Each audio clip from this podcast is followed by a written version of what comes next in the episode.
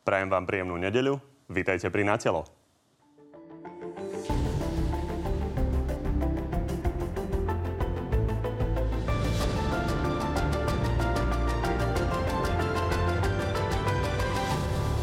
Čísla nakazených stúpajú a tvrdý lockdown pred Vianocami sa zdá neodvratný. Podobný lockdown, alebo teda zákaz vychádzania, aký sme tu mali pred celoplošným testovaním. Aj keby vláda chcela namiesto toho masívne testovať, nemá čím.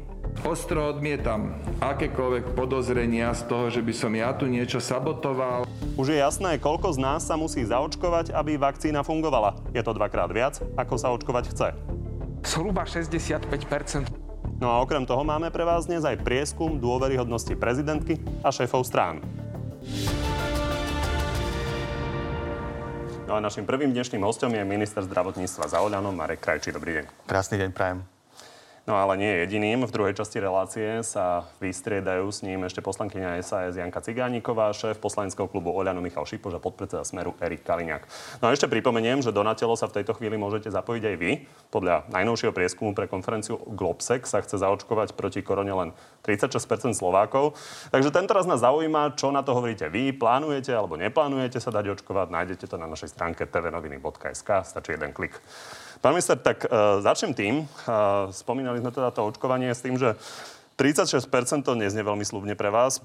Počuli sme p- profesora uh, Jačušku, ktorý hovorí, že treba 65%. Uh, vidíme tu teraz tie dáta, ako to vyzerá v porovnaní uh, z toho prieskumu Globsec s ostatnými krajinami Strednej a Východnej Európy. No a keď sa pozrieme ešte na ďalší graf, koľko ľudí očakáva, že ich chcete dať začipovať cez vakcínu uh, proti korone, tak to tiež niekto vie, čo 20%.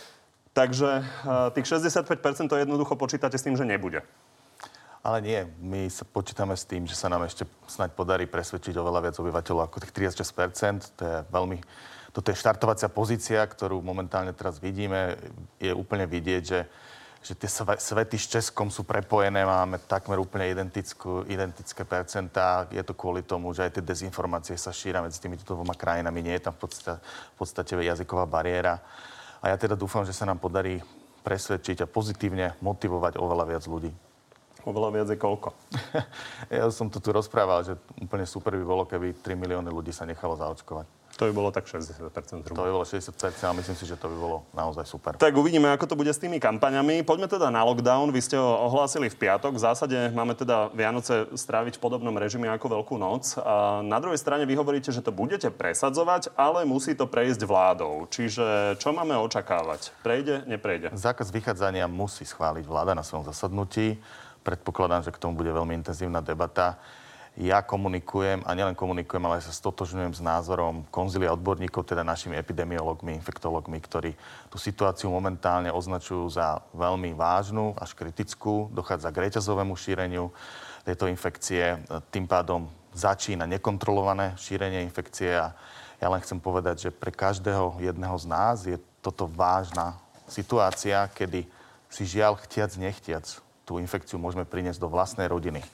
A nechceme naozaj, aby sviatky pre ľudí na Slovensku boli sviatkami, kedy sa stane to, že sa nakazia. Vy konkrétne hovoríte, že každý piaty, ktorý sa dostane do nemocnice s koronou, tak zomrie. Takže hovoríte, že situácia je vážna. Máte na to podporu premiéra, aby to, čo ste v piatok navrhli, aby sa aj udialo? Ja myslím, že áno. Pán premiér ešte zvažuje možno nejaké ďalšie možnosti, ako, ako pomôcť, možno vylepšiť ten relatívne tvrdý návrh, ale áno, tento návrh aj pán premiér myslím, že rozumie mu a, a podporuje. To si vysvetlíme, lebo vy hovoríte takéto tajomné vety, takže asi nečakáme na zázrak, čiže je nejaký realistický plán, ako toto nejak výrazne teda zjemniť?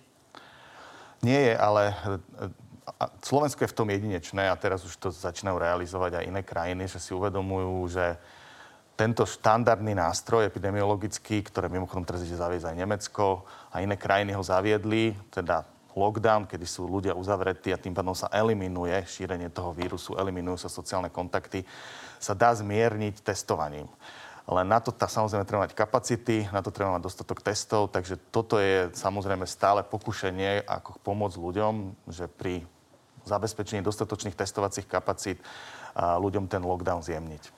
To je čo? Zjemniť. Že by no, sa zjemniť, mohlo cestovať medzi okresmi, je, že... napríklad, že by sa mohli ľudia navštíviť, ale teda okrem toho by bolo všetko zavreté? Vychádzame z toho, že človek, ktorý je testovaný antigenovým testom, správne otestovaný, tak minimálne v ten deň, nasledujúci deň, nie je infekčný. To znamená, títo ľudia potom samozrejme aj vnútornú istotu, že ten vírus priamo by nemali rozširovať. Samozrejme, nie je to stav na to, že si môžeme zložiť tú rúšku, ale, ale je to naozaj stav, ktorý nás výrazným spôsobom by som povedal, uschopňuje eh, realizovať určité činnosti. Čiže inými slovami, ten lockdown by platil tak, ako ho navrhujete, ale zároveň ľudia, ktorí by sa dokázali otestovať, tak by na nejaký čas mali možnosť väčšej slobody? Táto, táto možnosť je podľa mňa je v hre, ale tento štandardný nástroj, ktorý navrhuje aj konzilium v tejto situácii, je určite istotou. Vláda, ktorá o tom rozhodne, tak bude zajtra? Vláda, ja si osobne, ja, pre, ja myslím, že nebude až v stredu, ale bude skôr. Čiže zajtra? Ja neviem vám povedať, ešte som nedostal pozvánku. Dva a pol dňa je od toho, čo ste ohlasili asi najpodstatnejšiu vec za posledné mesiace, no. takže vám premiér ešte nepovedal, či v pondelok alebo v útorok? Premiér mi povedal, že by mala byť skôr. Hej. Nemôžem vám teraz povedať, kedy. Keďže Prečo? neviem presne. Aha, OK, dobre. V každom prípade hovoríte o tom testovaní, ale tak e, na to potrebujete aj nejaké, testy. A nakúpiť ich mal Richard Sulík a on tvrdí, že to teda nemohol urobiť, lebo vy ste mu dali nepresné zadanie. Vy hovoríte, že tak vôbec nie, že ste mu dali presné zadanie. Pán minister, keď sa na toto pozerajú vaši voliči, tak čo si majú povedať? Že dvaja dospelí ľudia v jednej vláde sa nevedia dohodnúť niekoľko týždňov na niečom takomto podstatnom? Presne tak mňa mrzí tieto konflikty, ktoré sú. Každý z nás vie, že keď sa chce, cesta sa nájde snad nikto nepredpokladá, že ministerstvo zavrelo dvere a teraz nepomáhalo, nebolo súčinné. Z môjho pohľadu ja som si no, sadol no, s ľuďmi. aj Richard Sulik. Ja som si sadol s ľuďmi a naozaj tam tá súčinnosť bola. S tým, že opakujem, že dostal v podstate identické zadanie, ako dostal jeho šéf štátnych hmotných rezerv, ktorý to zadanie dokázal splniť relatívne rýchlo. A teraz také isté zadanie, ktoré sme sa snažili ešte naozaj vylepšovať kvôli tomu, aby naozaj to vyselektovalo tých najlepších hráčov, ktorí dodávajú tieto, tieto testy a teraz sa to vlastne používa proti nám, že keďže sme sa stále snažili a nebolo to pôvodné zadanie, ktoré mimochodom je zadanie identické, ktoré dáva VHO, ktoré dáva ECDC, Európska komisia, tak aby sa takýmto spôsobom obstarávali testy v celej Európe, nebolo dostatočné, no tak čo mám na to povedať. Ale ja teraz už, už, som rád, už som rád, že to zadanie teda je, že už je priznané. 99%, vy hovoríte o 97%, faktom je, že tie testy nemáme. Áno. V poriadku, poďme na ďalšiu vec. Jedna vec je teda lockdown, ktorý zrejme zavediete, ale druhá vec je, že ľudia chcú naozaj vedieť nejaké svetlo na konci tunela, ktoré ich mhm. čaká. Čiže keby sa taký lockdown zaviedol, tak by sa to malo rozvoľňovať podľa semafora. Kde je?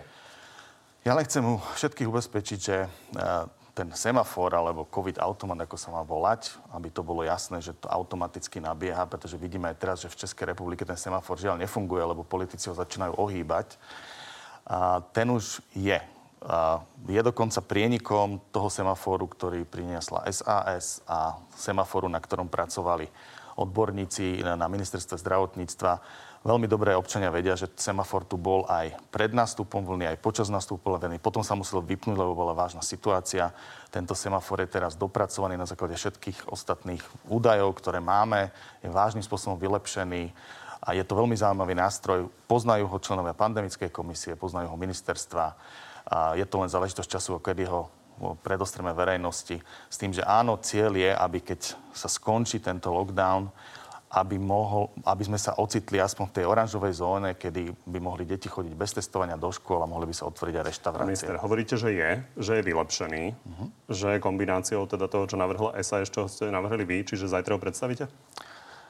Je na stole naozaj vlády, pána premiéra. Pán premiér chce, aby to ešte prešlo cez vládu, potom sa predstaví.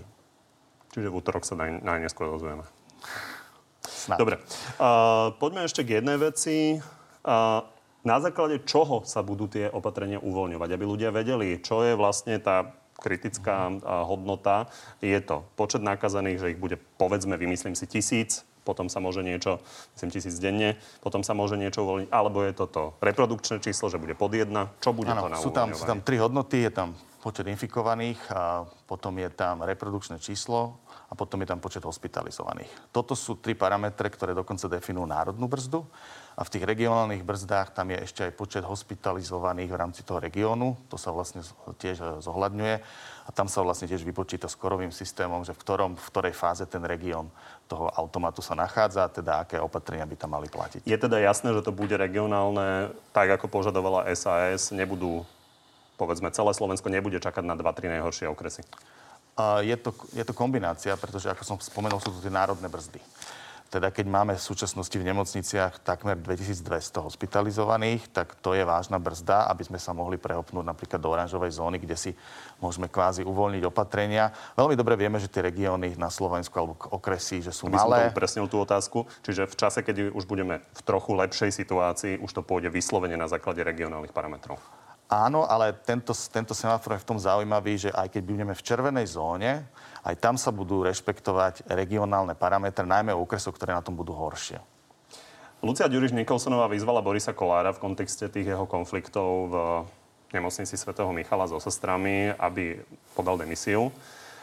Ja sa teraz nechcem pýtať na to, kto komu doniesol čaj, alebo či boli mladšie alebo staršie tie návštevy. Len pre vás je dôležité ako ministra zdravotníctva mať na svojej strane zdravotnícky personál v čase tejto krízy. Ako to vnímate, toto, čo sa deje? Tak e, je to nemocnica, ktorá je v pôsobnosti ministerstva vnútra. Takže ja naozaj nemám úplne priame informácie, to si to treba upresniť. Takže ja z tohto pohľadu teraz neviem sa k tomu úplne presne vyjadriť, čo sa tam stalo. Ja si uvedomujem, že e, každé jedno nejaký posun e, s personálom je veľmi citlivá záležitosť a záleží to od riaditeľa, akým spôsobom rieši jednotlivé pochybenia, problémy. V tomto prípade by som ja nechcel spochybňovať samozrejme riaditeľa, to by mal určite, ak to niekto má urobiť, má to robiť minister vnútra. Je tento konflikt na demisiu u pána Kolára? Ja sa naozaj v tom, ne, neviem sa k tomu vyjadriť, keďže, ako hovorím, tá nemocnica nie je v, mojom pôsobnom, v mojej pôsobnosti. Dobre, tak mám ešte otázku, ku ktorej sa určite viete vyjadriť. Uh-huh. Richard Sulik eh, teraz pred malou chvíľou povedal v RTVS, že on si myslí, že pandémiu by mohol uh, manažovať Peter Škodný, čo je člen uh, toho úzkeho poradného uh, týmu premiéra. Ako odpoved na otázku prezidentky, či by nebolo dobre to niekomu predať. Viete si predstaviť, že by to robil napríklad Peter Škodný miesto premiéra? Toto je na rozhodnutí samozrejme vlády. Ja chcem povedať, že toto je krízová situácia. V krízovej situácii úplne pochopiteľne musí rozhodovať líder, ktorý má politickú legitimitu, bol zvolený v demokratickým spôsobom, teda v parlamentných voľbách. Toto naozaj je situácia, kedy má rozhodnúť pán premiér. Čiže inými slovami, má si to nechať pod sebou premiéra, určite to nemá nikomu odovzdávať. Inými slovami som povedal to, čo som povedal, že toto je krízová situácia. V takýchto krízových situáciách má rozhodovať líder. Tak vám ďakujem, že ste prišli. A príjemný zvyšok nedele. A ja ďakujem a pekný zvyšok nedele všetkým. A krásne sviatky. Ďakujeme. No a týmto pozývam už našich ďalších hostí. Postupne prichádza uh, Janka Bito Ciganíková, predsednička zdravotníckého výboru parlamentu za SAS, Michal Šipoš, predseda poslaneckého klubu Oľano a podpredseda, nech sa páči, podpredseda Smeru Erik Kaliňák. Dobrý deň, vítajte všetci. Dobrý deň. Dobrý deň. Dobrý deň. No, začneme uh, rovno Borisom Kolárom a dokončíme to. Pani Ciganíková, videli sme uh, status pani Nikolsonovej, ktorá vyzvala pána Kolára na demisiu. Aby sme si to ujasnili, je to iba také nejaké ďalšie rozhorčenie, alebo v prípade, že by opozícia navrhla odvolanie pána Kolára, tak ten teraz zdvihnete ruku za? No ja si myslím, že Lucia sa v tomto trošku unahlila. Čo sa týka tej situácie v tom Svetom Michalovi, tam jednoznačne sa treba zastať cestičiek, ale ja som tam osobne včera bola, rozprávala som aj s pánom riaditeľom a naozaj nie je pravda, že boli tie sestričky, ktoré by sa starali o Borisa Kolára vyhodené alebo že by nedostali sankciu. Nič takéto sa neodohralo. Odchádza ich nadriadená? nadriadená, ktorá ale sa o, o pána Kolára ne, nestarala a v podstate sa stretli Ja to nerozporujem. Vaša europoslankyňa povedala, že áno, pán Kolár má ja to, podať demisiu? Ja si myslím, že by bolo na mieste byť v tomto férovi. Nehovorím, že Boris je bezchybný, nakoniec on sa na to ani nikdy nehral. Napriek tomu ľudia ho zvolili takého, taký, takého aký je a nemali by sme uh, ako neférovo sa stavať v tejto situácii. Čiže čo sa týka toho, či sa niečo stalo sestričkám, v tomto momente nie, ale myslím si, že aj pánovi riaditeľovi je jasné, že uh, celá, celá verejnosť je v strehu a keby náhodou k niečomu prišla, tak by to nebolo nič príjemné. Ale pán riaditeľ ma ubezpečil, že naozaj ani teraz, ani v blízkej budúcnosti nič také sestričkám nehrozí. Pán Šipoš, podobne to vidíte? Ja osobne mám informáciu od mojich kolegov, že bol už k tomu aj uh, výbor, kde sa o tom bavili a taktiež e, tá informácia je taká, že sú tam asi 6 alebo 7 námestníci, ktorí sa, sú ešte za bývalého vedenia. Vieme dobre, ako to bývalé vedenie riešilo obstarávanie v rámci nemocnice Sv. Michala. Boli tam avizované predražené veci a viem, že sa tí námestníci vymieňajú a toto je tuším nejaká posledná výmena, že to vôbec nesúvisí s pánom Kolárom. Čiže táto pani vedúca toho odboru teda mala nejakým spôsobom byť zapojená do toho problematického verejného obstarávania? To netvrdím, ale viem, že bývalé vedenie nemocnice, ktoré tam bolo, tak postupne sa tí námestníci menia a že nesúvisí to s eh, hospitalizáciou Borisa Kolára. Pán Kliniak dvihol obočie. Pán Kliniak, ja sa chcem len opýtať, že príde vám adekvátne, lebo vy ste si natočili na, videjko o papalašizme, adekvátne vlastne teraz hovoriť o papalašizme Borisa Kolára, keď napríklad e, asistentku Mariu Troškovú pána Fica stiahovala teda ochranka, Bulvar to nafotil. To nebol papalašizmus? Pozrite sa, nie je pravda, čo, teda je pravda, čo hovorí pán Šipo, že bol výbor k tejto veci, ale pravda je taká, že koaliční poslanci odmietli spraviť ten poslanecký prieskum, ktorý sme chceli spraviť v tejto nemocnici, aby sme sa dozvedeli. Lebo naozaj pán Delej rozpráva jednu vec, námestnička, ktorá pracovala 35 rokov, rozpráva druhú vec. V momente, ako sa to, táto kauza prevalila, ako to začalo byť spoločnosťou veľmi kriticky vnímané, tak zrazu posl- koaliční poslanci od, napísali otvorený list, kde tí istí, ktorí hlasovali proti poslaneckému prieskumu, zrazu žiadajú, aby táto situácia bola prešetrená. Je to od nich veľmi farizejské, ale ešte horšie, horšie mi príde odpoveď pána Mikulca, ktorý hovorí, že pre ňo to nie je téma a odbíja loptičku tým, že vlastne on, mohli by sme sa pozrieť na nových šéfov banských úradov. Ja typujem, že teraz Olano zase, teda strana SAS zase hodí loptičku späť a povie, tak sa pozrieme na pána Kaňku, ktorý je daňový podvodník a ktorého ste si spravili Dobre, Banským úradom uh, neodbiehajme. V každom ja, prípade teda papalašizmus na tom, na tom trváte, uh, ste presvedčení o tom teda, áno, že áno, je väčší Boris... papalašizmus, ako sme za, zažili za bývalých vlád. Určite áno. Dobre, a za, uzavrime to tým, prečo je problém urobiť poslanecký prieskum v nemocnici Sv. Michala. Nie, žiadny podľa mňa v tomto problém. A nebola som na, na tom výbore, ani som o ňom nevedela. Ja som teda sa snažila skontaktovať so sestričkami z vedenia, aby som si vypočula všetky strany. Poprosila som o pomoc. Aj Ondra Dostala, ktorý bol iniciátorom toho otvoreného listu. Boli sme, hovorím, včera, včera za pánom riaditeľom. A musím povedať, že osobne som videla vyhlásenie personalistky, ktorá napríklad hovorila o tom, že pani Idešicovej pos, ponúkol pán riaditeľ iné miesta. Pani Ideš, Idešicová... Ona tvrdila, že nie. Áno, ale, Dobre. ale tento zápis Musíme ako... teda zrejme počkať ešte pár dní. V každom prípade zatiaľ koalícia stojí za pánom Kolárom, tak poďme na to najdôležitejšie a to je ten lockdown, o ktorom začal hovoriť e, minister v piatok. E, pani Ciganíková, jasný postoj SAS, vy najviac väčšinou rebelujete, takže podporíte ten lockdown alebo nie? No, uh, ja to poviem úprimne tak. My by sme boli radi, keby, ak teda musí byť prijatý lockdown, ak by sme vedeli, čo po ňom. Lebo keď má byť prijatý zase len tak, aby bol a nič... My by sme chceli vidieť, aby bol prijatý uh, najbližšie plán, aby jednoducho bol prijatý odškodňovací zákon, ktorý sme navrhli. A myslím si, byť na mne, teda ja som aj Richardovi Sulikovi radila, že ja by som toto mala ako podmienku. OK, keď máme mať lockdown, tak povedzme ľuďom, čo bude po ňom. Čiže inými slovami, ten semafor, o ktorom tu hovoril pán Krajčí, keď bude zverejnený, to je váš semafor. On hovoril, že má nejaké spojenie tých viacerých semaforov, takže keď bude zverejnený, tak vtedy podporujete lockdown. No dôležité je, aby bol prijatý, lebo pán Krajčí, on ho síce má vypracovaný, ale on neprešiel pandemickou Rozumiem. komisiou. Takže Rozumiem áno, vašej podmienke. potrebujeme konsenzus na tom, tak čo budeme SAS je ďalej. za lockdown. Uh, nehovoríme, že za lockdown, ale sme ochotní uh, akceptovať lockdown, pokiaľ budeme vedieť, že je to súčasť nejakého zrozumiteľného plánu, s ktorým, na ktorom bude konsenzus aj v rámci koalície, aj v rámci rezortov. Pán Šipoš, vy ste blízky človek premiéra. Minister Krajčí tu naznačoval, že premiér má ešte nejakú teda špeciálnu taktiku, ktorou by teda mohol zmierniť ten navrhovaný lockdown. To je teda čo? Ja osobne nemám túto informáciu, nebol som s premiérom, ale viem, že premiér od rana do večera pracuje na tom, aby sme čo najviac uchránili zdravie obyvateľov Slovenska. A ak sa dá nájsť ešte nejaký nástroj, ktorý by pomohol tomuto tvrdému lockdownu, aby sme tomu mohli predísť, ja budem len rád, keď do tejto diskusie prispieje. Pán Koleniek, ujasníme si postoj Smeru. Pán Blanár e, tu naposledy hovoril teda, že vy ste za lockdown, ak je treba. Takže teraz treba a boli by ste za? Tak to ten lockdown treba už od novembra, kedy to navrhovali naozaj všetci odborníci, ale Igor Matovič vyrukoval s celoplošným testovaním, ktoré dopadlo fiaskom. Aktuálne sme už naozaj mohli mať za sebou ten lockdown a Vianoce sme mohli mať aspoň ako tak normálne a prežiť ich e, lepšie, než e, to vyzerá teraz. Čo je zásadné a najzásadnejšie na tom politicky, pretože nie som expert a neviem to, ne, nebudem sa tu vyjadrovať k tomu, či lockdown má byť alebo nemá byť, je povedať to, že v stredu ste zástupca vláda... strany, ste podpredseda strany. Čiže inými slovami, pokiaľ odborníci hovoria, že má byť lockdown, tak, tak áno, samozrejme, strana sme vždy počúva odborníkov. Ale čo chcem povedať? O lockdowne sa rozpráva od novembra bolo tu celoplošné testovanie, robia všetko proti tomu, aby nedošlo k lockdownu. Igor Matovič a vláda prijala v stredu nejaké opatrenia a už v piatok, dva dní potom, čo boli prijaté opatrenia na dobu Vianoc a január, vyšiel minister zdravotníctva, pán Krajči, a začal hovoriť o tom, aká je katastrofálna situácia, ako sa to nezvláda v nemocniciach, ako je potrebný núdzový stav, teda nie núdzový stav, ale lockdown, zákaz vychádzania. A prečo? Prečo to hovorí dva dní potom, čo boli vládou prijaté opatrenia? No lebo Igor Matovič nebol na Slovensku. Igor Matovič bol v Bruseli a tým pádom si pán Krajči dovolil otvorene rebelovať proti vlastnému premiérovi. Môžem zareagovať. Ja by som len na pána Kaliňáka zareagoval týmto jednoduchým grafom. Neviem, či je to vidieť. Ak poprosím kamery, aby to nasnímali. Tu je krásne vidieť, ako sa nám vyvíja tá krivka nakazených.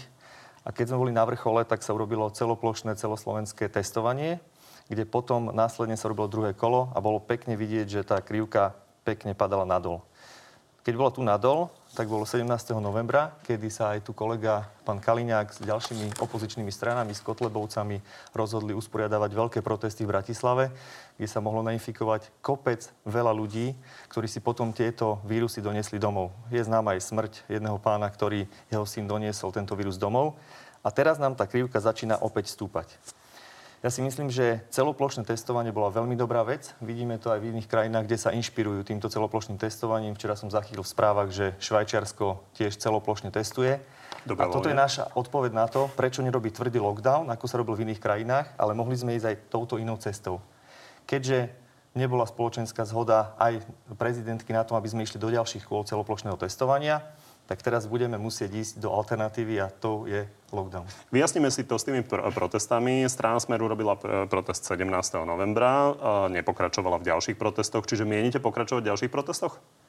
Čo, aktuálne sme, sa plne sústredujeme na to, aby sme začali v januári so zberom podpisov. Či beriete tú výhradu, že naozaj tam môže prichádzať k nakazeniu a že ľudia beriem, si beriem, ja beriem, beriem absolútne výhradu toho, že ľudia protestujú nezákonne a ľudia otvárajú gastroprevádzky nezákonne, ale je to vizitka tejto vlády, ktorá proste nezvládla ľuďom doručiť adekvátnu pomoc v čase pandémie a tí ľudia sa ocitajú v existenčných problémoch a musia si vybrať. Buď budem buď otvorím svoju gastroprevádzku alebo fitness centrum, alebo umriem od hladu. A to je proste neakceptovateľné a ja sa preto tým ľuďom nedivím. A strana Smer neorganizovala protest. Ona si prišla uctiť 17. november a otvorene sme vyjadrili podporu protestujúcim, ktorí by tam boli tak bez strany Ako by to vyzeralo smer... inak, keby ho organizovala? No tak e, možno by sme si zobrali príklad od Igora Matoviča. Bola by tam kapela, spievalo by sa tam, e, rozdávali by sme pod, e, nejaké teplé čajky a tak ďalej. Rozumiem.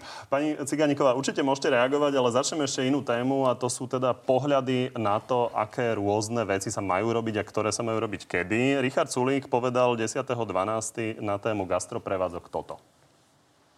My systematicky likvidujeme prakticky celý gastrosegment. To je niečo úplne šialené, čo sa tu deje. Takže aby sme si to ujasnili, keby bolo podľa vás, tak od pondelka sa otvárajú všetky reštaurácie? No, to je takto. Toto je podľa nášho semaforu ešte z 30.11. vlastne uh, naša mapka. A teraz tam pribudli Košice, pribudol Trenčín, ktoré sú čierne.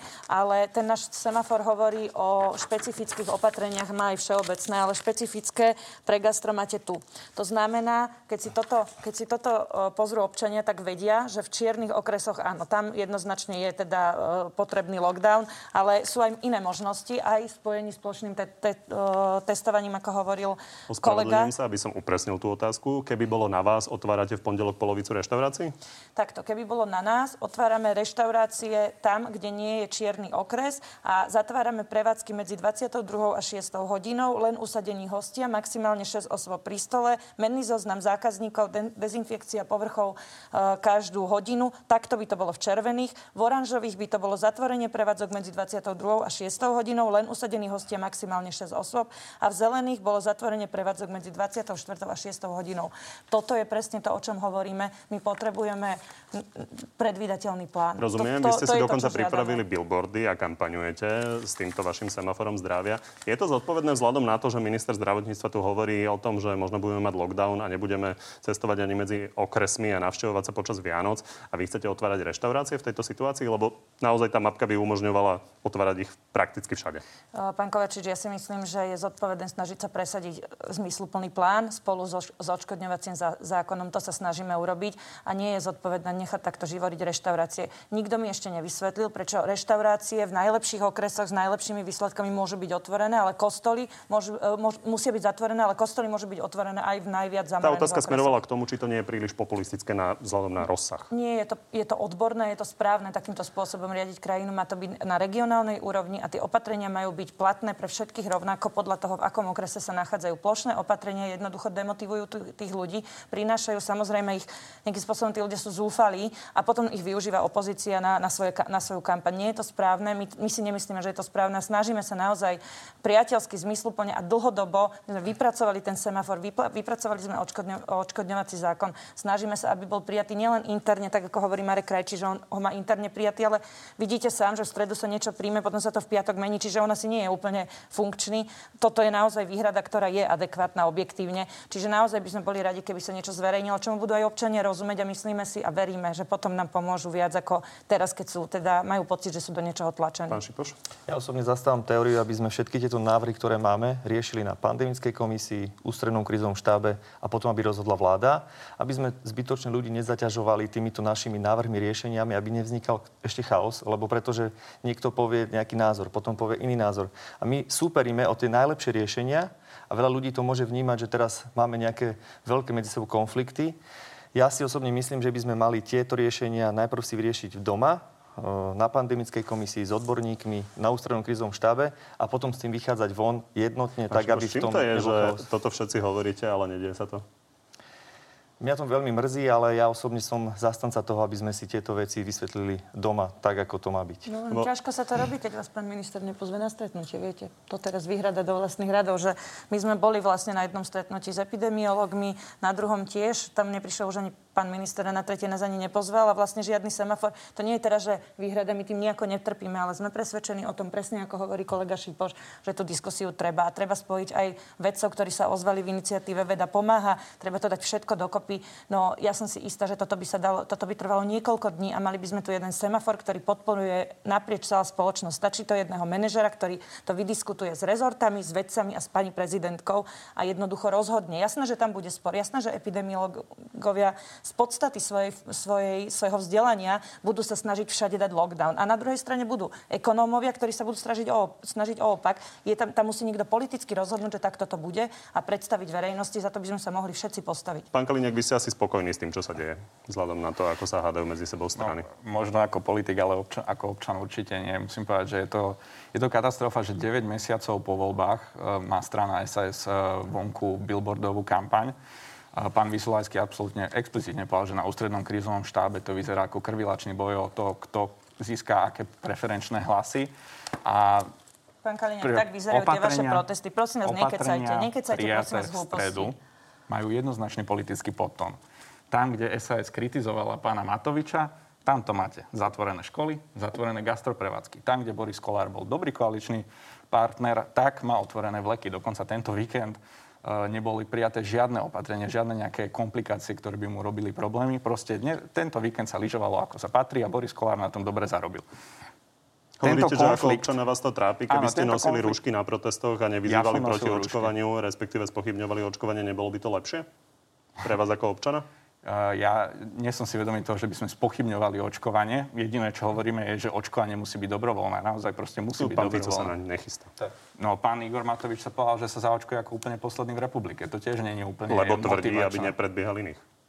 To je, ako tomu argumentu máme veriť, áno? A to... pán Fico sa tiež nezaočkuje preto, aby nepredbiehal iných? Nie, pán Fico sa nezaočkuje, lebo nechce. A o tom to je, to je dobrovoľné. To má byť na dobrovoľnej báze. Je to Naozaj prospešné tým... podľa vás ako Tí, čo sa zaočkujú, tí, uh, tým nehrozí, že sa v budúcnosti nakazia. Tí, čo sa nezaočkujú, tým to hrozí.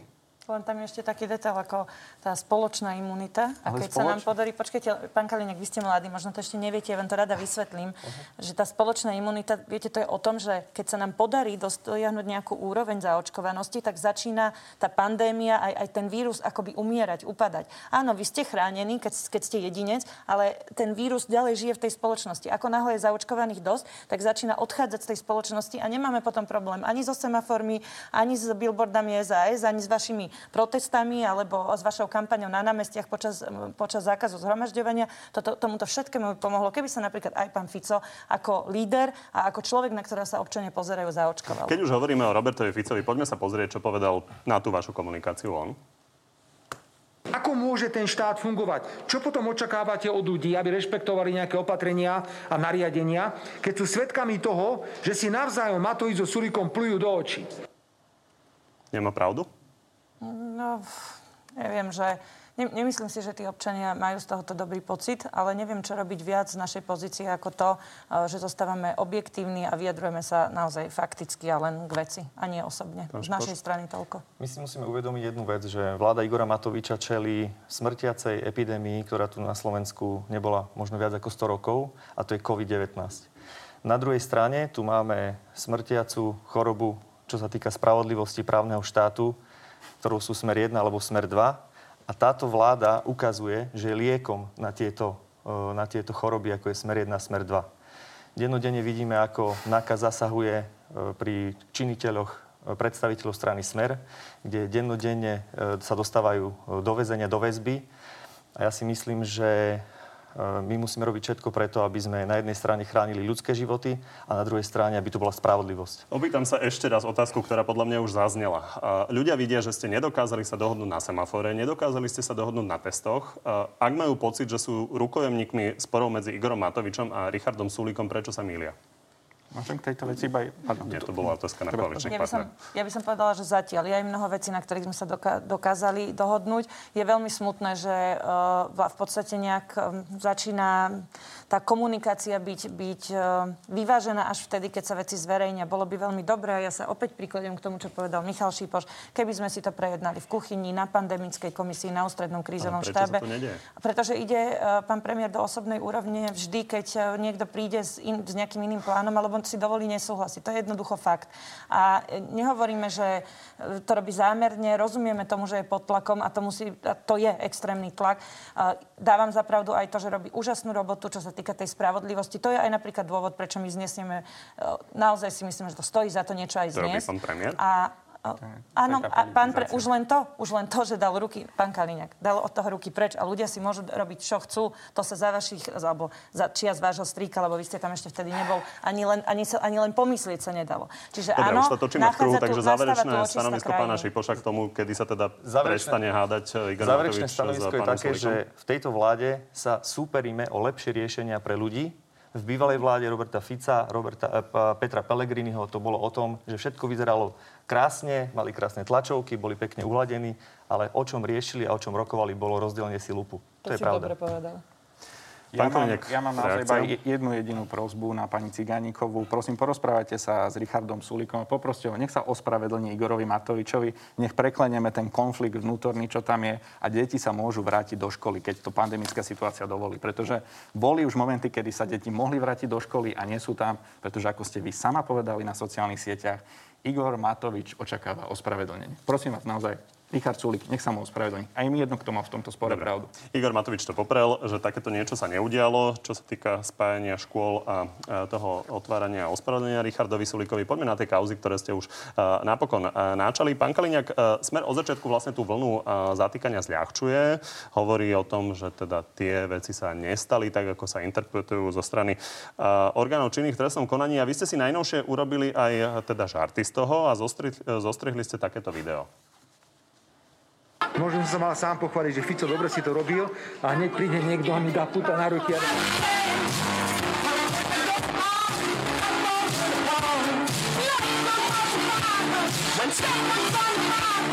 Pán Kaliňák, aby sme tomu rozumeli, tak uh, vám príde vtipné, koľko nominantov Smeru zadržali? A... Strana Smer je absolútne otvorená v tomto. Vy ste autorom toho nie, áno, som autorom tohto videa a veľmi dobre sme sa na tom pobavili a je to primárne reakcia na to, že v zásade táto koalícia nevie rozprávať nič iné iba lebo Fico a respektíve teraz Fico sa bojí. A strana Smer je otvorená hociakému vyšetrovaniu, len proste kritizujeme to, že ako keby nemenovaní prokurátori trošku zabudli na to, že sa dá vyšetrovať, aj keď ľudia nie sú vo väzbe. Myslíme si, že tí ľudia tam do, do tých väzieb nepatria, pretože väčšina tých väzobných stíhaní je založená na výpovediach kajúcníkov, nie, ktorí nie sú doplňané akýmikoľvek argumentami. Ja neverím, že tie argumenty musia byť To je nepriestrelné. inak zaujímavé, ale- lebo Robert Kaliňák, váš striko, tu sedel nedávno a o tomto presne sme sa bavili. On tvrdil, že je to celé založené na výpovediach kajúcnikov a nie je to doplnené žiadnymi dôkazmi. Vy to tvrdíte teraz, o, vy to tvrdíte aj vo videu. My sme tu sedeli nad tým pred pár týždňami. Ja som mu to vyvrátil. Nevyvrátili ste mu to, vy ste viedli diskusiu, ktorá išla až tak dovnútra do spisov, že Robert Kalniak nemohol na niektoré veci Nie, nie, reagovať. prepáčte, aby sme ostali pri tejto konkrétnej otázke. Uh, tu je uznesenie z očistca. Mô- Môžem vás poprosiť, že by ste prečítali túto na strane 13, čo je tam napísané?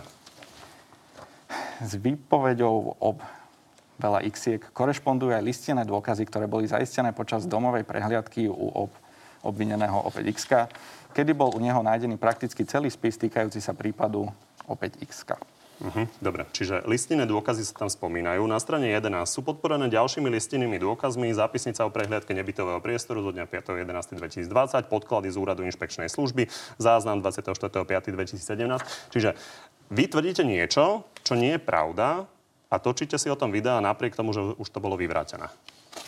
Ja sa otvorene priznám, že ja neviem, aké listené dôkazy to majú byť. Tu sa o tom píše konkrétne. No, že sa našli nejaké a je tam veľa x No, uvádza to sudca a prokurátor. Čiže inými slovami, to, čo hovoríte, To ja nie je pravda. My sa, a, takto. Videa, video sa primárne dotýka pána Gašpara, pána Toto Lučanského o pánovi Gašparovi. a pána Kováčika. V poriadku. Nie, o, opakujem. Strana Smer nemá problém s vyšetrovaním. Naozaj nie sa Kaliňák, Aby sme si vyšetruje. rozumeli, lebo to video je naozaj pozerané. Vy opakujete to, čo pred týždňami povedal váš strýko. Prečo to opakujete, keď to nie je pravda? V, drvivej prípa- v, drvivom, v drvivom počte prípadov to naozaj pravda je. Uh, priznám sa, nie som tak uh, zoznámený s tým spisom, aby som vedel, uh, čo, čo, sa, čo znamenajú tieto listené dôkazy. A opakujem, strana Smer nejak neblokuje vyšetrovania. Víš, uh, policia, prokurátori, súdy sú kompletne pod kontrolou Igora Matoviča. Richard Sulik veľmi rád rozpráva o tom, ako si kade všade dosadil svojich ľudí. Bolo to v diskusnom klube, keby ste chceli reagovať, to priznal. Strana Smer nemá problém s vyšetrovaním. To sme videli 12 rokov. Počúvajte, pán. Kaliňák, ja mám na vás teraz prosbu, ja mám odkaz pre toho vášho šéfa, inak aj pre vás. Čo keby ste prestali vôbec sa vyjadrovať k spravodlivosti po tej hambe po 12 rokov a vôbec sa prestali vyjadrovať? Ja a úplne ideálne, keby ste prestali klamať. Tak ako vám teraz nie, aby, aby sme to uzavreli. pán Čiže na budúce sa budete viac pozerať na tie listinné dôkazy a predtým, než Áno, natočíte to pokúsim video. sa to viacej preskúmať, ale opakujem, Tak poďme teraz na s koalíciu, lebo naozaj smer vyčíta jednak masívnosť, napríklad zásah, zásah Penty, uh, ako vyzeral uh, proti pánovi Haščákovi. A, a pravda je, že tie výroky o tom, že majú šúchať nohami pán Pellegrini a pe, pán Fico padli. Máte pocit, že to zdôveryhodňuje to vyšetrovanie v očiach napríklad opozičných voličov? Ja osobne si myslím, že to, čo tu predvedol kolega Kaliňák, že si z toho robia žarty a že zľahčujú, snažia sa zľahčiť všetky tieto veci, ktoré sa dejú. Podľa mňa je to veľmi smutné, čo sa v našej krajine dialo za posledných 8-12 rokov.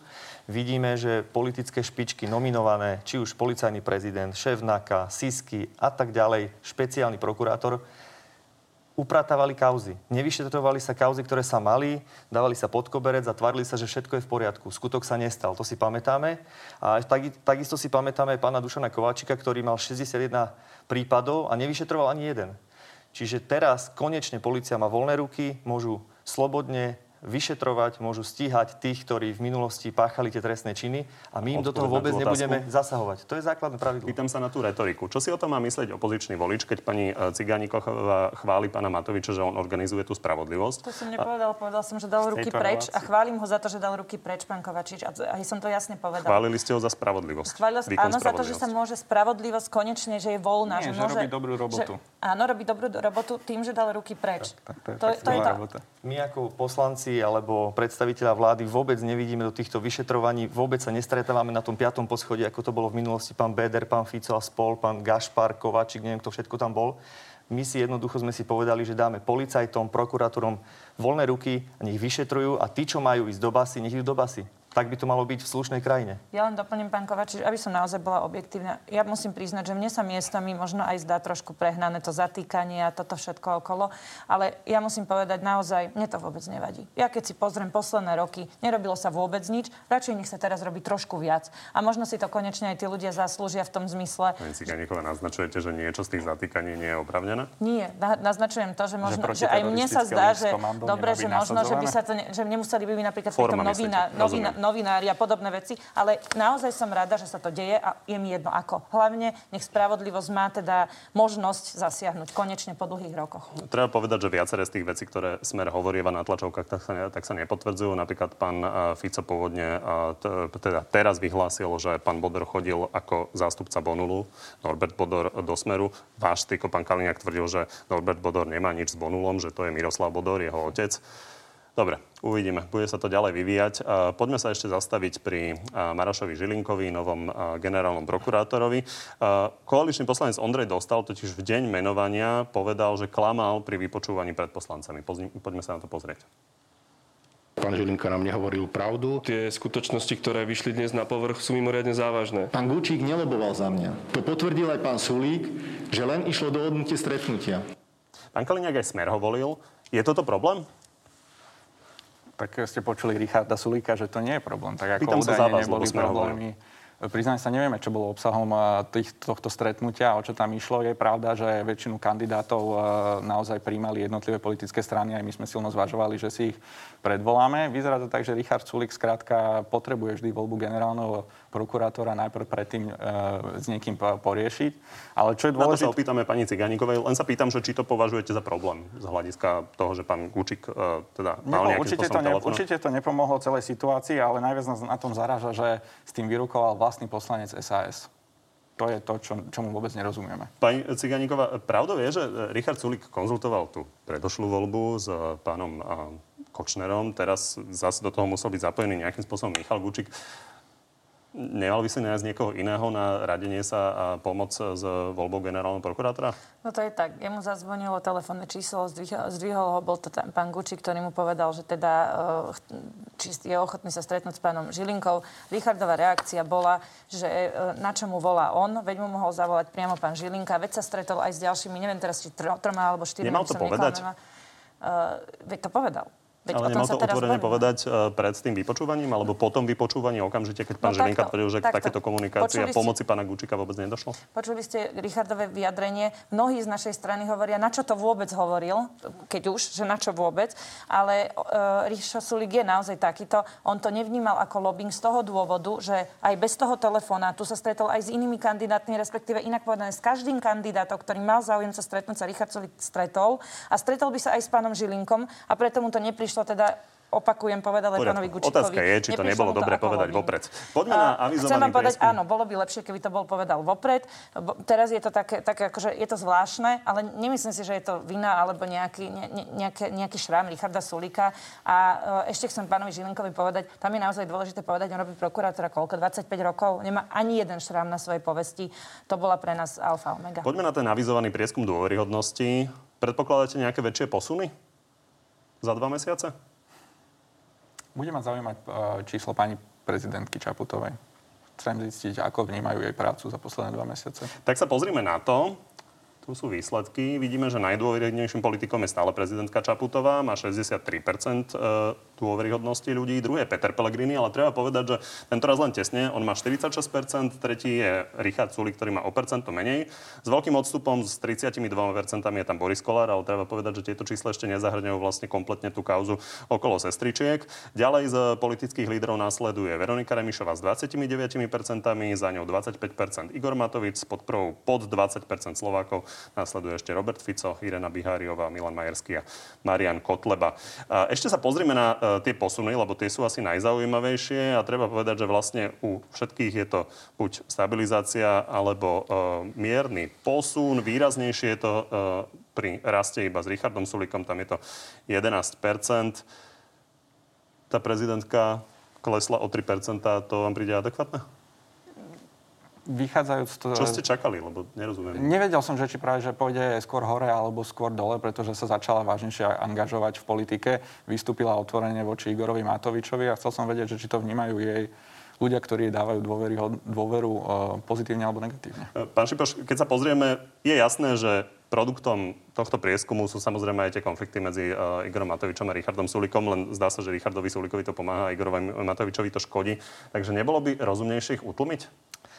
Ja si osobne myslím, že premiér Igor Matovič e, v rámci tejto krízy, či, či sa týka covidu alebo ekonomickej krízy, je pod obrovským tlakom. Podľa mňa žiaden premiér nebol pod takýmto tlakom a on je chlap, ktorý sa k tomu stavia čestne a áno, komunikuje aj veľmi nepopulárne veci. Myslím, že aj v iných krajinách tí politici, ktorí komunikujú tie nepopulárne veci, tak idú s tou dôveryhodnosťou dole, ale ja verím tomu, že do budúcna, keď ten COVID e, nejakým spôsobom skončí a budeme e, viac na obráze s tými vecami, ktoré robíme pre ľudí a ako sme im slúbili, tak tie percentá pôjdu hore. Vy ste asi spokojná, pani Ciganíková.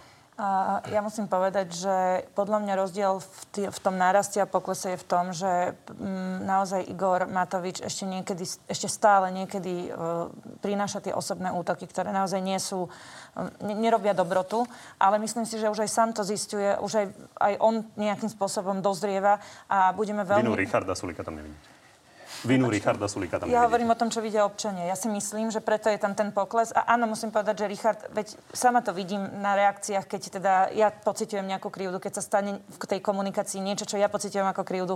K Richardov apel je jednoznačne na to, kľud, nereaguj, zostaň vecná, nechod do osobnej roviny. Naozaj sa úprimne o toto snažím. Myslím si, že sekundu len, že občania to ocenia, ale ja si myslím, že aj Igor Matovič ide týmto smerom. Ono to naozaj nie je ľahká situácia. Ja toto, tomuto naozaj rozumiem. To je pravda, že je pod tlakom.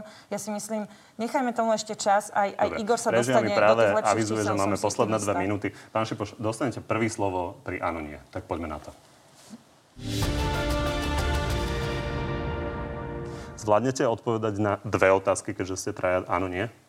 Sú Pokúsime úplne sa. korektné a dá sa, sa na ne pri trochu snahe odpovedať. Dobre, tak poďme na pána Šipoša. Igor Matovič nedávno vyhlásil, že ho premiérovanie nebaví. Stojí pre vás situácia tak, že buď bude za Oľano šéfom vlády on, alebo Oľano vo vláde nebude? Podľa mňa takto situácia nestojí. Nie. Premiér povedal, že pani Cigániková ako šéfka zdravotníckého výboru je trpená. Vy s ňou v tom parlamente sedíte a spolupracujete. Myslíte si, že by bolo dobre ju vymeniť? Ak naďalej budeme mať takéto konflikty, ak naďalej bude stále sa na verejnosti riešiť, budeme si my riešiť vlastné konflikty, podľa mňa to nie je dobré a mali by sme si všetky konflikty nezaťažovať tým verejnosť a riešiť si ich doma. Pani Cigániková vymeniť? Hovorím, keď to bude pokračovať a stále pôjdeme, stále tam budú problémy, tak niečo nie, niečo nie je v poriadku. Zoberieme ako možno. A premiér vás, pani Ciganíková, nazval lobbystkou Penty, čo vy teda odmietate, ale zaujíma ma váš názor. Má Penta pozitívny vplyv na slovenské zdravotníctvo? Áno, má aj pozitívny. Z väčšinou, väčšinovo? Áno. Po udalostiach z posledných týždňov úprimne myslíte si, že vláda Igora Matoviča vydrží 4 roky? Uh, urobíme všetko preto a myslím si, dúfam to a myslím si, že je veľká šanca, áno. Pán Kaliniak, váš predseda Robert Fico vyhlásil, že sa nedá zaočkovať proti korone. Vy sa dáte? Nemám dostatok informácií aktuálne, zatiaľ to vyzerá, že nie. Pán Kaliňák, váš striko bol dlhoročným ministrom vnútra a pre viacerých jeho nominantov si prišla náka. Máte obavu, že by pre neho mohla prísť tiež? Nie. Tak vám všetkým trom ďakujem, že ste prišli do Závorskej Bystrice. Ďakujeme za pozvanie a prajeme divákom pekný deň. Ďakujeme. No a ďakujeme aj vám. Toto bolo posledné predvianočné na telo. Vidíme sa opäť 10. januára. Príjemný zvyšok nedele.